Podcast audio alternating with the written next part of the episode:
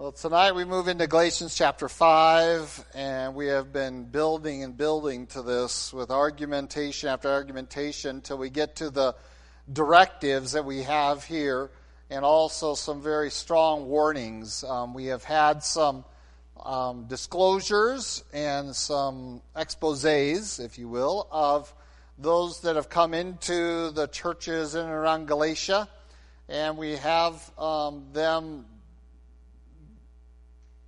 put in their place, if you will, in the midst of the arguments that Paul has used and trying to convince the Galatians away from one position the position of adding the law to your salvation to accomplish a right relation with God.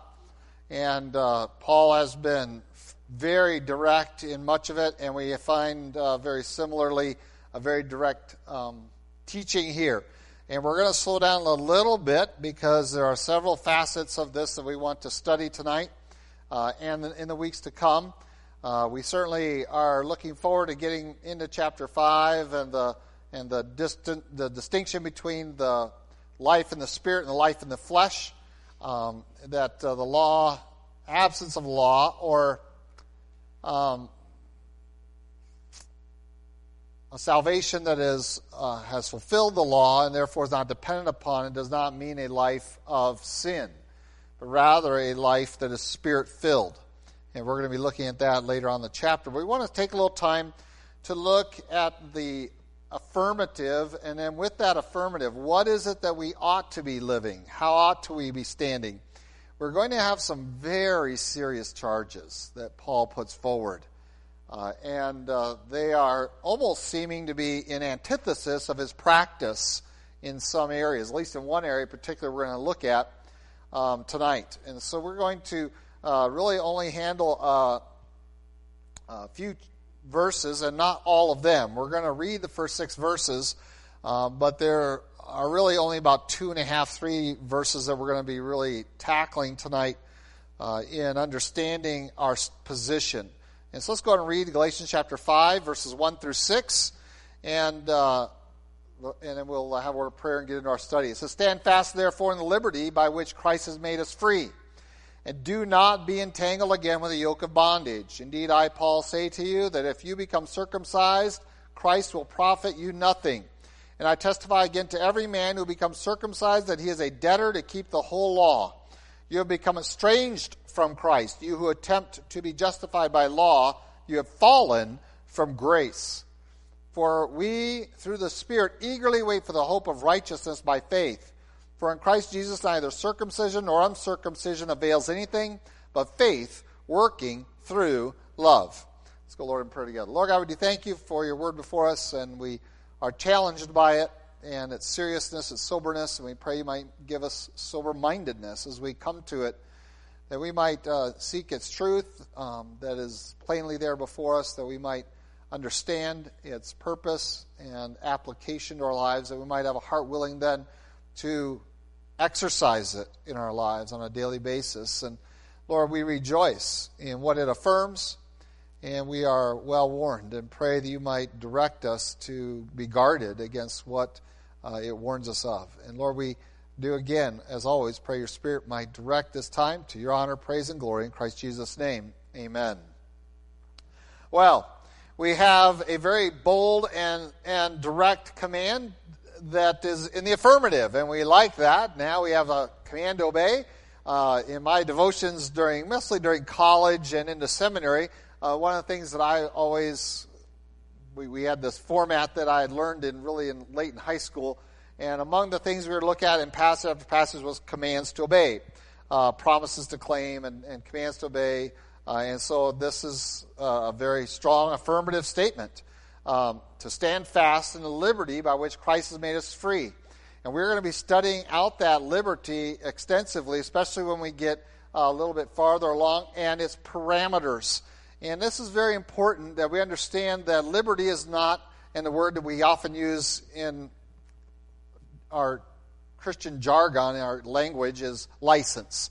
Liberty is not license, and we try to contrast those and, uh, ex- and distinguish between them. That it's not permission to do whatever you want. And, and if that's your concept, what liberty means is I can do whatever I want. Um, the technically, that's not what liberty means. Uh, what liberty means is a freedom uh, to do what is right and to do what is good and, and in accordance with the truth. And that's something Paul's going to develop very strongly. Uh, and we're going to find what is the boundaries of liberty because there are boundaries, right? We recognize that the boundaries are necessary and they are good. Uh, we understand the boundaries in this country of liberty, that your liberty ends where my face begins, right? Uh, that there are boundaries, that, there are, that you cannot have freedom of speech in the sense that you can say whatever you want, whenever you want, wherever you want. Uh, that just is, uh, some Americans think that's what it means, but it's not. Um, if you say some things, those are called liable. Um, libel. And so you can go to court and be sued, and uh, you can, uh, because you've said something that is wrong about someone and injured their uh, career or injured their person. Um, and so you can uh, be, commit that act with your mouth. You can yell uh, in a crowded room, fire, fire, fire, and uh, have everyone storm out, and you, if anyone is injured or hurt in the midst of that, you um, are held responsible um, because you don't have the liberty to do that, to cause a riot and chaos um, through your freedom of speech. And so liberty has boundaries. And so we're going to learn those boundaries, um, not next week, because next week is our business meeting, so it'll be a few weeks away. We're going to learn about the boundaries of liberty and what it means to have this freedom. But we have this positive command given to the Galatians to stand fast. And this, of course, is a terminology that, that uh, we find consistently in God's Word. And it means that you're going to encounter those that are going to try, try, are going to encroach on your liberty. They're going to try to squeeze those boundaries down and, and where God doesn't have them. And that's what the Judaizers were doing. They were coming in saying, no, you're not free to eat whatever you want. You're not free to do and to practice uh, your worship, whatever. You have to do the law. And those were encroachments. Those were, those were things that infringed on true Christian liberty. Um, that is not the boundary. The law is not the boundary, the, the limits of our liberty. Uh, we're going to find those later on in the chapter. But he wants us to stand fast because there's going to be opposition. There are going to be those who are going to seek to encroach upon it, to take away your liberty, to rob you of it, is some of the terms he has used already in the book. Um, and he has, he has uh, used some very strong language for those that would do that. So the fact that we are called to stand fast, to, to remain firm, um, and it is very, uh, th- this term is very strong in the Greek. Uh, the, the, the two words stand fast really just don't give it the oomph of what the Greek has. It's a very emphatic statement, um, not just because it's loud and firm, but uh, it, it's very strongly de- described. Uh, and in fact, I think in uh, my margin, let's see here, stand fast, therefore. Um, and the whole idea is that uh, this is an anchor. This is your point of I shall not move from here. This is where I stand. This is where you can buffet me, you can, you can, you can try. This is the place I will stand my ground, that I will not step one foot back. This is the line. Do not let them come and violate your liberty in Christ. And we're going to see just how strongly Paul means that in the next few verses. Uh, the next few verses are very disconcerting, I think, for most Christians and most commentators try to soften these verses. I don't want to do that tonight. I want you to feel the force of what he's trying to say. Let it impact you so you recognize that these individuals that are coming and doing this aren't just, um, you know, nice people that are that are just have their own preferences. These are people that are trying to rob you of your salvation. That makes them false teachers. That makes them very dangerous and people that we need to address, uh, like Paul addressed them, very uh, uh, strongly uh, and not necessarily in couching it in nice terms and not with politeness, but rather with very direct, strong terms that would put them in their place and identify them clearly as a threat to your Christian life. Yes, your Christian liberty, but even your Christianity, period. And this is the force of this terminology. You had better take a stand here because if you don't, um, there is no other place that you're going to be able to defend your faith. That if you don't defend it here, if you don't make this last stand, um, which seems almost to be a first stand, but that there's no ground, there's no footing underneath that. If you if you compromise, if if, if you sell this part, if you take this little plot of land you're standing on now and you and you abandon that, um, everything else around you is just going to crumble away because you have you have no premise for your salvation. We're going to see why here very shortly. So, very important word that means you're going to defend your liberty to the last. This isn't just something that, that Paul prefers for you, this is absolutely necessary. And we've already seen some of the argumentation of why, and so it shouldn't surprise you why it's so important that we hold on to our liberty so strongly and defend it uh, uh, with, with so much energy, uh, as Paul does not only in Galatians, but in Romans, as in Corinthians even, um, and then the writer of Hebrews and Hebrews as well. And so, why do we defend Christian liberty so strongly? Well, um, the next few verses are going to tell us that. And so let's go ahead and study them. Answer that question. Why is it so important that we defend that piece of property called our Christian liberty? And it's really tied in in the balance of the command by which Christ has made us free. The Christian liberty you have isn't just a privilege that's been afforded you, it is a, a, a benefit that has been fully paid. That is, that it is not something that, um, well, it, it's something in my goodie bag from God, and so if I don't partake of all of it um, and experience all of God's grace, I'm still in the kingdom, um, but, uh, you know, I just forego my liberty. Um, and Paul says you, you might be able to do that on a personal preference basis, but on a doctrinal basis, you cannot do that because one of the things Christ has, has accomplished for us. In fact, uh, uh, the, one of the main objectives of Christ to accomplish for us. We often think, well, heaven, eternal life, forgiveness of sins. But really, what that involves is setting you free. That there is a freedom. Remember, the law brings guilt. Okay?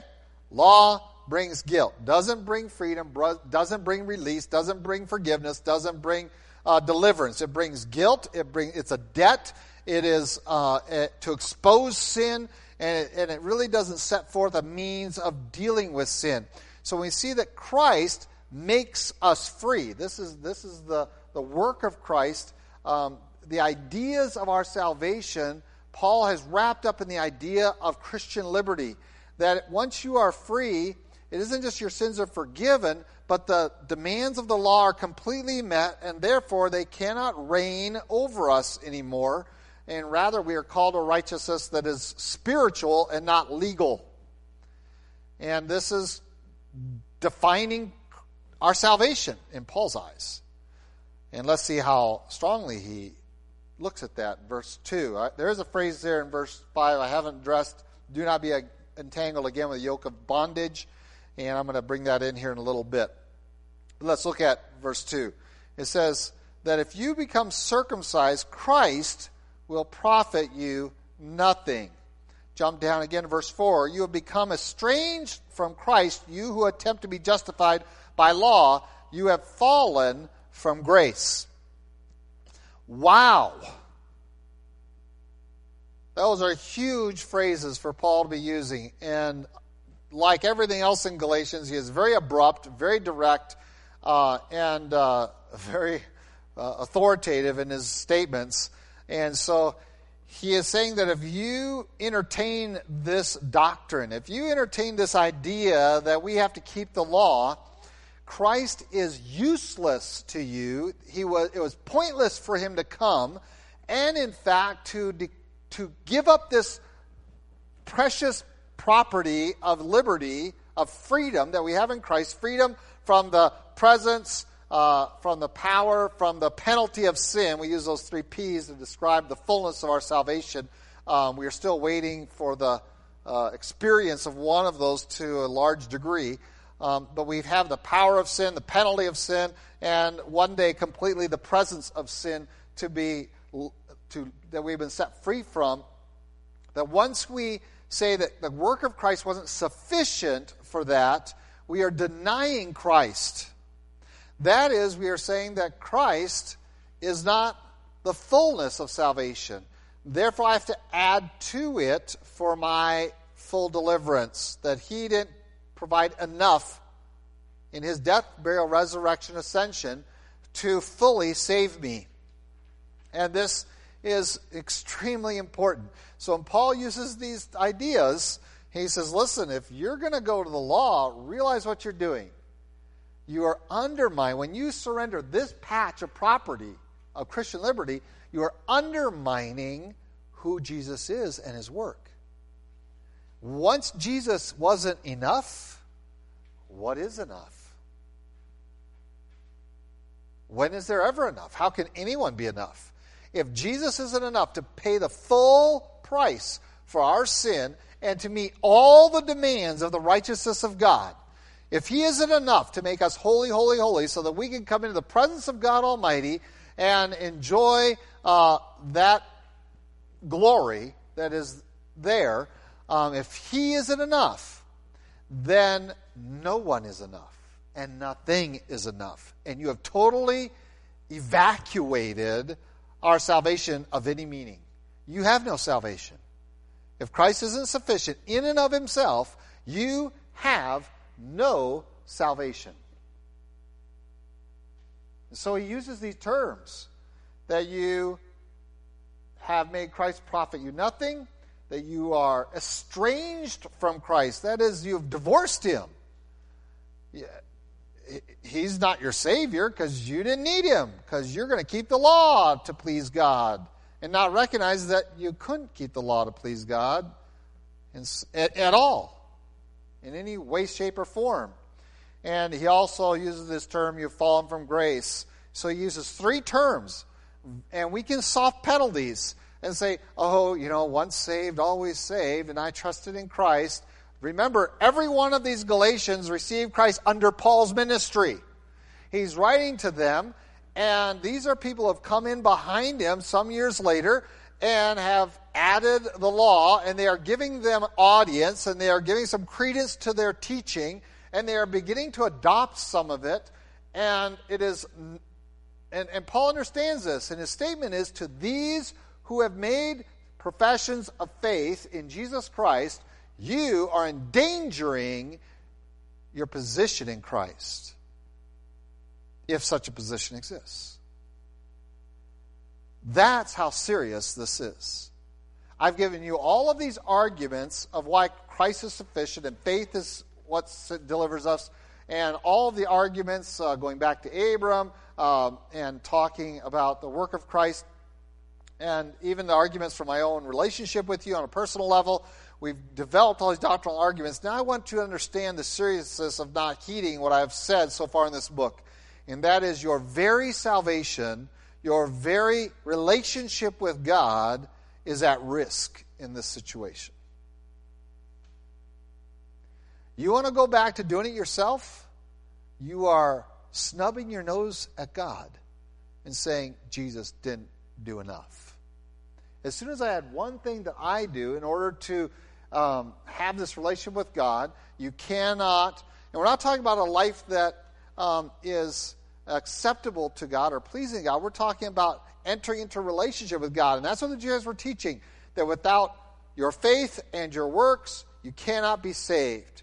Um, we're, we're not talking about a works um, of serving God out of love and, and thankfulness and to give fruit of your faith.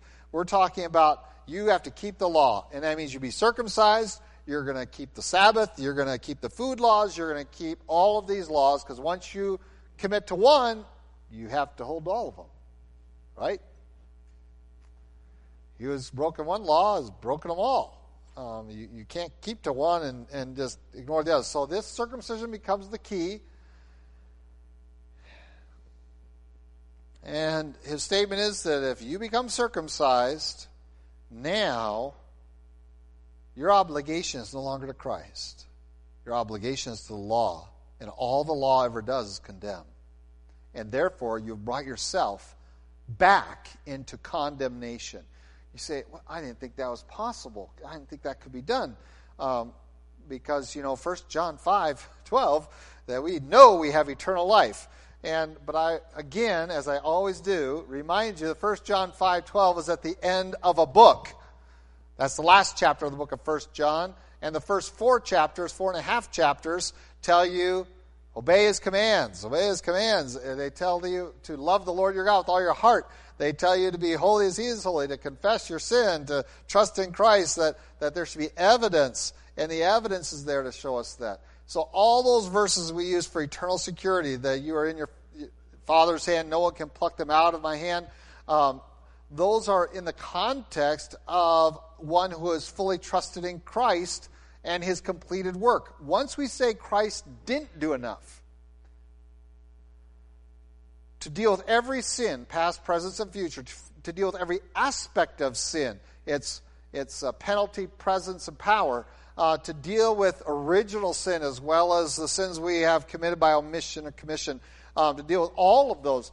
Once we undermine the work of Christ and say, well, um, you know, it's good to trust in Christ, but you also need you need this baptism thing to wash away your your original sin, which is of course the uh, position of your Catholic uh, and also your Anglican and most of your Protestants did not wander very far from that either. Um, and so, uh, as soon as you add that in, now Christ wasn't enough. Christ couldn't forgive your original sin. So you have to take care of it through baptism, through this act of law abidingness.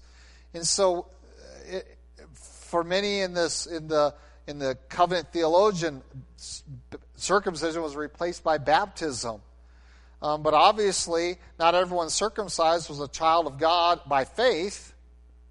Uh, many fell and were under God's judgment who had experienced circumcision uh, in, in the flesh and yet in the spirit had not given themselves to God. So many have been baptized, even as little infants, and are not people of faith. They are not Christ. They are not His.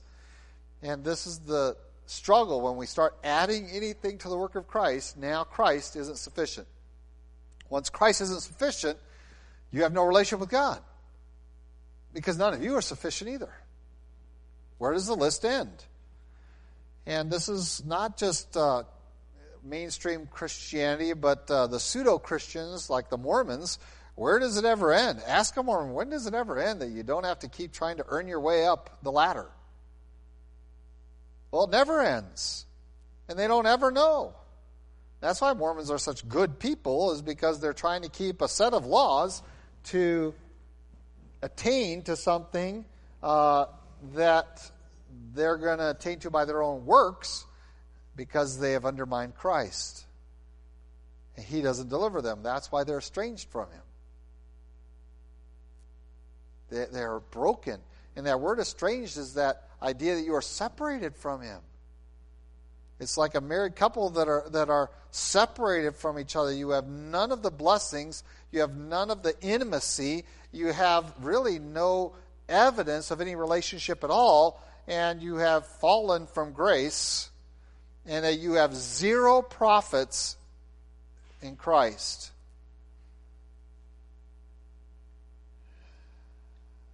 And these are very strong terms. And we can certainly take each one of these and try to soften them up like many and say, well, all he's saying is you're going to miss all the blessings of your salvation without losing your salvation. Um, but I think in comparison to a lot of other scriptures, we find that there is a sense that when Christ becomes less than your Savior, um, how can you claim to be his child? How can you claim to be a child of God if Jesus is less than your Savior? If he has done less than everything necessary, then how can you claim to be a child of God, joint heirs with Jesus Christ? On your own merit? Never. Can't be done. And so we are said, don't be tangled up in this bondage that's waiting for you. And yes, I, um, I, I, give out that warning that uh, for the true believer, this is a yoke, this is a bond, this is slavery. Why go back and, and uh, be dragged out of your liberty and have your relationship with God strained to such a degree that He would call you fallen from grace, that He would call you estranged, that He would um, call you a debtor, that He would call you uh, or Christ unprofitable to you. Um, and, and those are strong terms. And we can, again, try to say, well, you didn't lose your salvation in this passage. Um, but it is evident that if you think Christ is less than everything necessary, um, what value has he made at all? Either he completed the law, fulfilled it, either he met the righteous demands of God and paid the full price, or else we have nothing but quicksand around us and we're just sinking. So Paul says, defend this ground, defend this territory called your Christian liberty. For with everything you've got, defend it, because with because of what it says about Christ. If you if you surrender this little plot of Christian liberty, you step back away from, well, I can be a Christian without claiming my liberty. Well, realize that the doctrine that robs liberty or takes that away uh, takes away your Savior. They have basically said Jesus didn't do enough. They have just brought havoc to our entire position in Christianity, and it stops being Christianity. It stops being a Savior. He stops being sufficient. He stops, and so your whole salvation message stops. And so that's why defending that area of Christian liberty is so important, and we don't step back away from it. Now, we have a couple of things we want to address because um, are some things that seem inconsistent to us. And we want to address those inconsistencies. I don't want you to think that I'm just ignoring them and not trying to give the balance here. Um, let's deal with the first inconsistency about circumcision. Paul says if you're circumcised, you're indebted now to keep the whole law.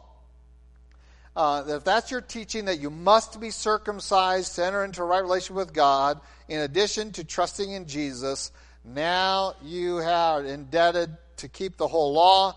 Uh, and we look at his example, and remember that on his second missionary journey, he meets up with a young man named Timothy, who was whose mother and grandmother were Jewish, but his father was Gentile who hadn't been circumcised. And you might say, well, here's a wonderful opportunity for Paul to push this issue, and instead, what we find is Paul having Timothy get circumcised. You might say, what is Paul doing? This is in violation of this passage but he was doing it not so that Timothy would be in relationship with God. That was already established. He was doing it so that Timothy could relate to the Jews. This was not a vertical issue of Timothy's circumcision, it was a horizontal one. But the Judaizers were coming in and saying, Your relationship with God is dependent upon you being circumcised. What Paul was doing with Timothy is we have a lot of ministry that we're going to be doing to Jews in their synagogues, and it behooves us to have you, not for your sake of your relationship with God, but for your sake of your relationship with them, to be circumcised so you can join me in that. Um, and so he has Timothy circumcised. Again, not so that he's right with God. And Acts makes it very clear that that's the case. For the sake of the Jews, that is, of ministering to them, unbelieving Jews, not Judaizers, not those who claim Christ and said you must keep the law. Um, they were to come later. But for the sake of ministering to un, un, uh, believing Jews, to those who, who have, have, have not repented, who have not uh, been converted, uh, for the sake of being able to reach them with the gospel, I'm going to have you circumcised. But we know that he didn't do that across the board. He didn't require Titus to be circumcised because he had no Jewish blood in him. And so Titus remained uncircumcised. And so when Paul visits Jerusalem, he's not going to take Titus into the temple area. He's walking around town with him, but he won't take him in because he's not circumcised. He knows what the rules are of the temple. He didn't violate those. But Timothy, he could take in there. Well, this was the premise of ministry, which is very different. That's a horizontal thing. So that you can reach them, let's have you do this. And again, that's very different. He would have never had Timothy circumcised to satisfy Judaizers. Because he viewed them as false teachers, didn't he? He wasn't worried about making them happy. In fact, he was more than happy to debate them, to fight them, and to kick them out of churches. We're not doing this to make Judaizers happy. We do this for this one who was Jewish himself in his bloodline so that he could minister to unbelieving Jews who had never heard the gospel in the synagogues and the regions they go into um, throughout the book of Acts so Timothy could go in there and share in that ministry. A very different attitude than what's going on here. And so we don't, we're not going to buckle under and surrender this patch of ground to people who want to uh, take it over and say, no, you got to keep the Hebrew calendar and the Hebrew food laws and the Hebrew celebrations and the and all of the and circumcision and all these Hebrew laws, uh, so you have a good relationship with God. No, we will never surrender that. But will we do it to reach unbelievers if we have opportunity? Yes. And this is the force of Paul's other statements that seem to be contradictory to this, where he says that I will surrender facets of my liberty to reach people. Right? He says to the Jew, become a Jew, to Gentile, Gentile, to slave, slave. So I will become what I need to become. And if I need to not eat meat, I won't eat meat. If it helps me reach these people or strengthen the faith of true believers. But it is never to give up this territory of Christian liberty. Ever. Never will I give up that territory. And so, every instance in which Paul is willing to uh, bring the boundaries seemingly in tighter on his liberty, it is never to maintain a better relationship with God, it is always to expand ministry to others. And so, if the matter of eating meat is an issue with this group over here, um, to minister to them, I will just not eat meat that's been offered to idols. I just won't do it. Okay? And, and I won't participate in that so that I can minister there. But if it was a group of Judaizers who were requiring that, you better believe that Paul would go in there and he'd just have a big old three inch steak and throw it on there and start eating away um, to prove the point. I mean, he's done this. He's done this with Peter, he's done this with others. I mean, if you're not weak in the faith, if you're uh, not an unbeliever, then I should be able to exercise my liberty and I can press that issue to see if you're a Judaizer or not, to see if you're a legalist or not. And so, um, those passages that we find where Paul says, you know, I'm willing to become all things to all men that I may reach some. That is a ministry of outreach to believer or to unbelievers, to the lost. He's not going to be offensive in violating them. And so when he walks into the synagogues, uh, as he travels through, you know, Greece, as he travels through um, uh, Asia Minor and even into Israel and that region, as he travels into these areas, he's able to go into the synagogue, and he would certainly re- do everything that's required in the synagogue so that he can reach the lost people there, not to satisfy the Judaizers. And this is really the force of what was happening at the end of the book of Acts. Remember, I studied Acts where James says, hey, you know, we're all zealous to keep the law here. And so they make Paul do all this, and it just causes a huge problem. And I'm convinced that that is one of the reasons that God brings the disaster upon Jerusalem just a few years later in their total destruction, is because they were surrendering ground that they should have been standing fast in, and that is we are free from the law in Christ. Christ has made us free. And so we have those couple of instances where it seems to be uh, incompatible with this passage, but I want you to see the difference. So Jesus says you can't have a relationship with God without the law.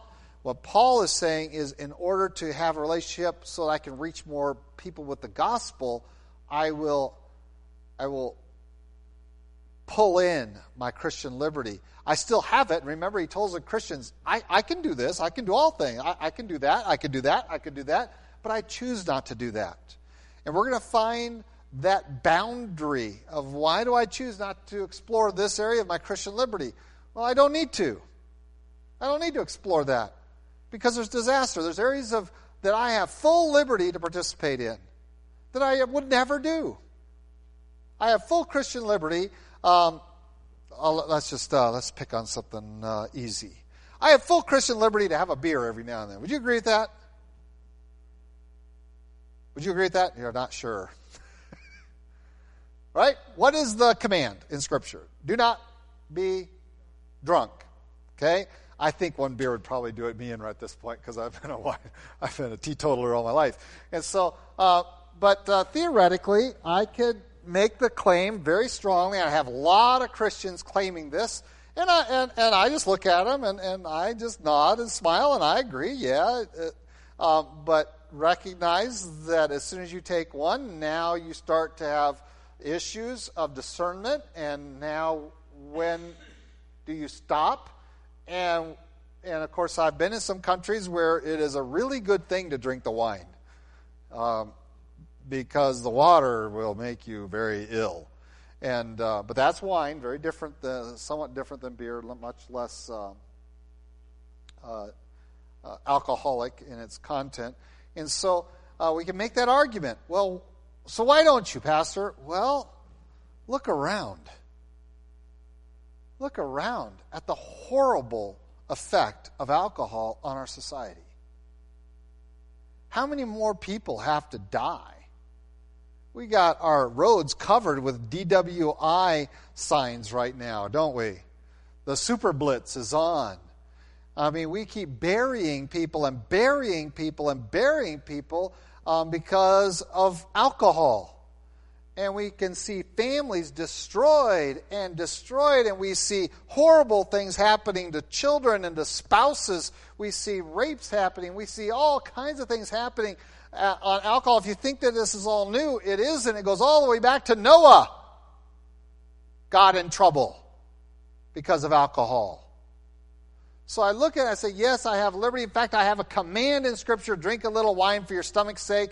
But at this point, our water supply in this country and my food supply and, my access to other medicines is, is so good, I don't need to use that form of medicine. I have the liberty to do that, but I don't need to do that. So why don't I participate in it? Because it is a problem in our society. And I refuse to add to that problem. And so I want to take a stand, distance myself away from it sufficiently. Not that I tell people, well, you, uh, you know, if you're drinking al- any alcohol at all, you know, you can't go to heaven. Well, that's not in the Bible. They do have the liberty, and so I don't condemn people for that. But I would never do it myself because the, of what it might do to my mind, to my testimony, to my ability to minister to others from a position of strength, of holiness. Similarly, with relationships, I have a very strong position with our young people. My position with our young people is well, I got to the point of getting married, and there's only one girl I've ever been with. Not just sexually, I've ever kissed. There's only one. It can be done. If I could do it in the 70s, think about the 70s, okay? 60s and 70s, think the Roberts are going, yeah, wow, if you could do that in the 70s. In the 60s and 70s, it was free love everywhere, baby right? Psychedelic, and we there was that was before all the STDs really came out, all the AIDS stuff. That was before all of that, and man, it was a free for all. But I have great position. I could tell them there's only one woman in the world I've ever romantically kissed. Ever. My life. That's really strong, high ground. Does that mean that I have, that if that wasn't true, that I didn't have the liberty to kiss other girls? Probably not, because they wouldn't let me know. um, was it, would have been sin? Uh, no, but I have this incredible, strong, high ground to minister out of and to call people to uh, a stand, to a position. And so Paul is going to take these positions and he says, Yes, I can in, impose these things on myself, but I never impose them on others as a way of saying you cannot please God unless you live like me. I can't do that. It would be wrong. It would be egregious to my Savior to do that because I'm undermining His work and the liberty that He gives us. But it gives me an opportunity to have a very strong position and to say, don't tell me it can't be done because I have done it. By the grace of God and in the power of Jesus Christ, you can live that way. I lived that way and God cared for me. Um, and now I have the capacity to minister in a, in a fullness that, that I may not have had if I couldn't make those statements and declarations. And so uh, we're going to talk more about this in two weeks, but that is the purpose of any personal limitations on our own individual liberty that we use. But in terms of our doctrine, the boundary can only be the boundary of Scripture, not your preferences, not your personal ones, but rather, what are God's boundaries?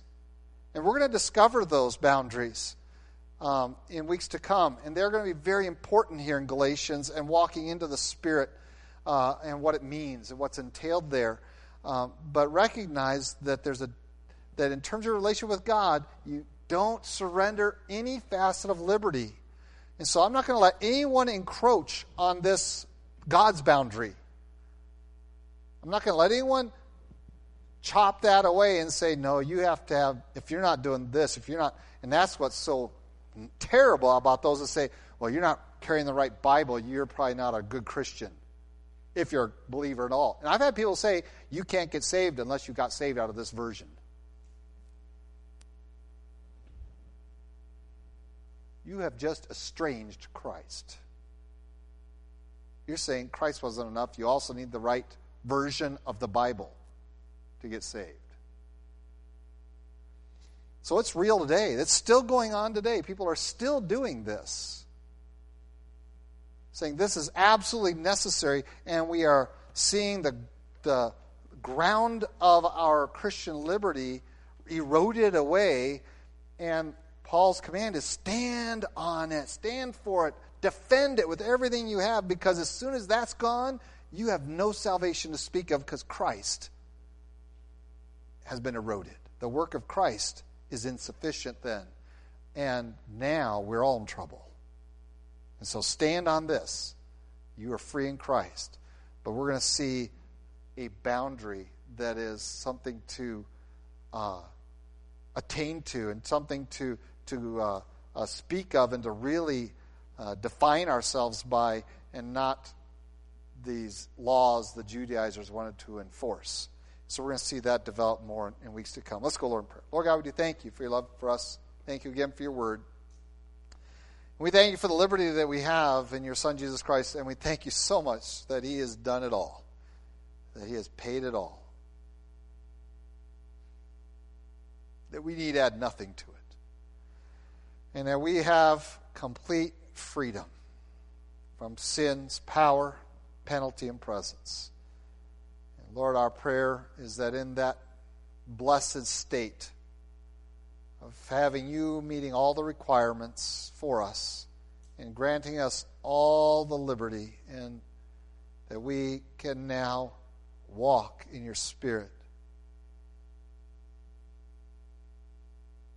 And Lord, help us to guard our hearts and minds from conveying and from being wrongly convinced that we need something more than you.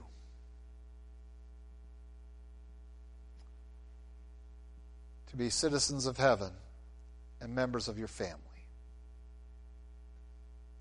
And Lord, give us the strength and the understanding of your word and the faith and your spirit to defend this ground, to stand, and let no one extract from um, this area of liberty that you have paid for at such a great price. And we thank you for it. In Christ Jesus' name.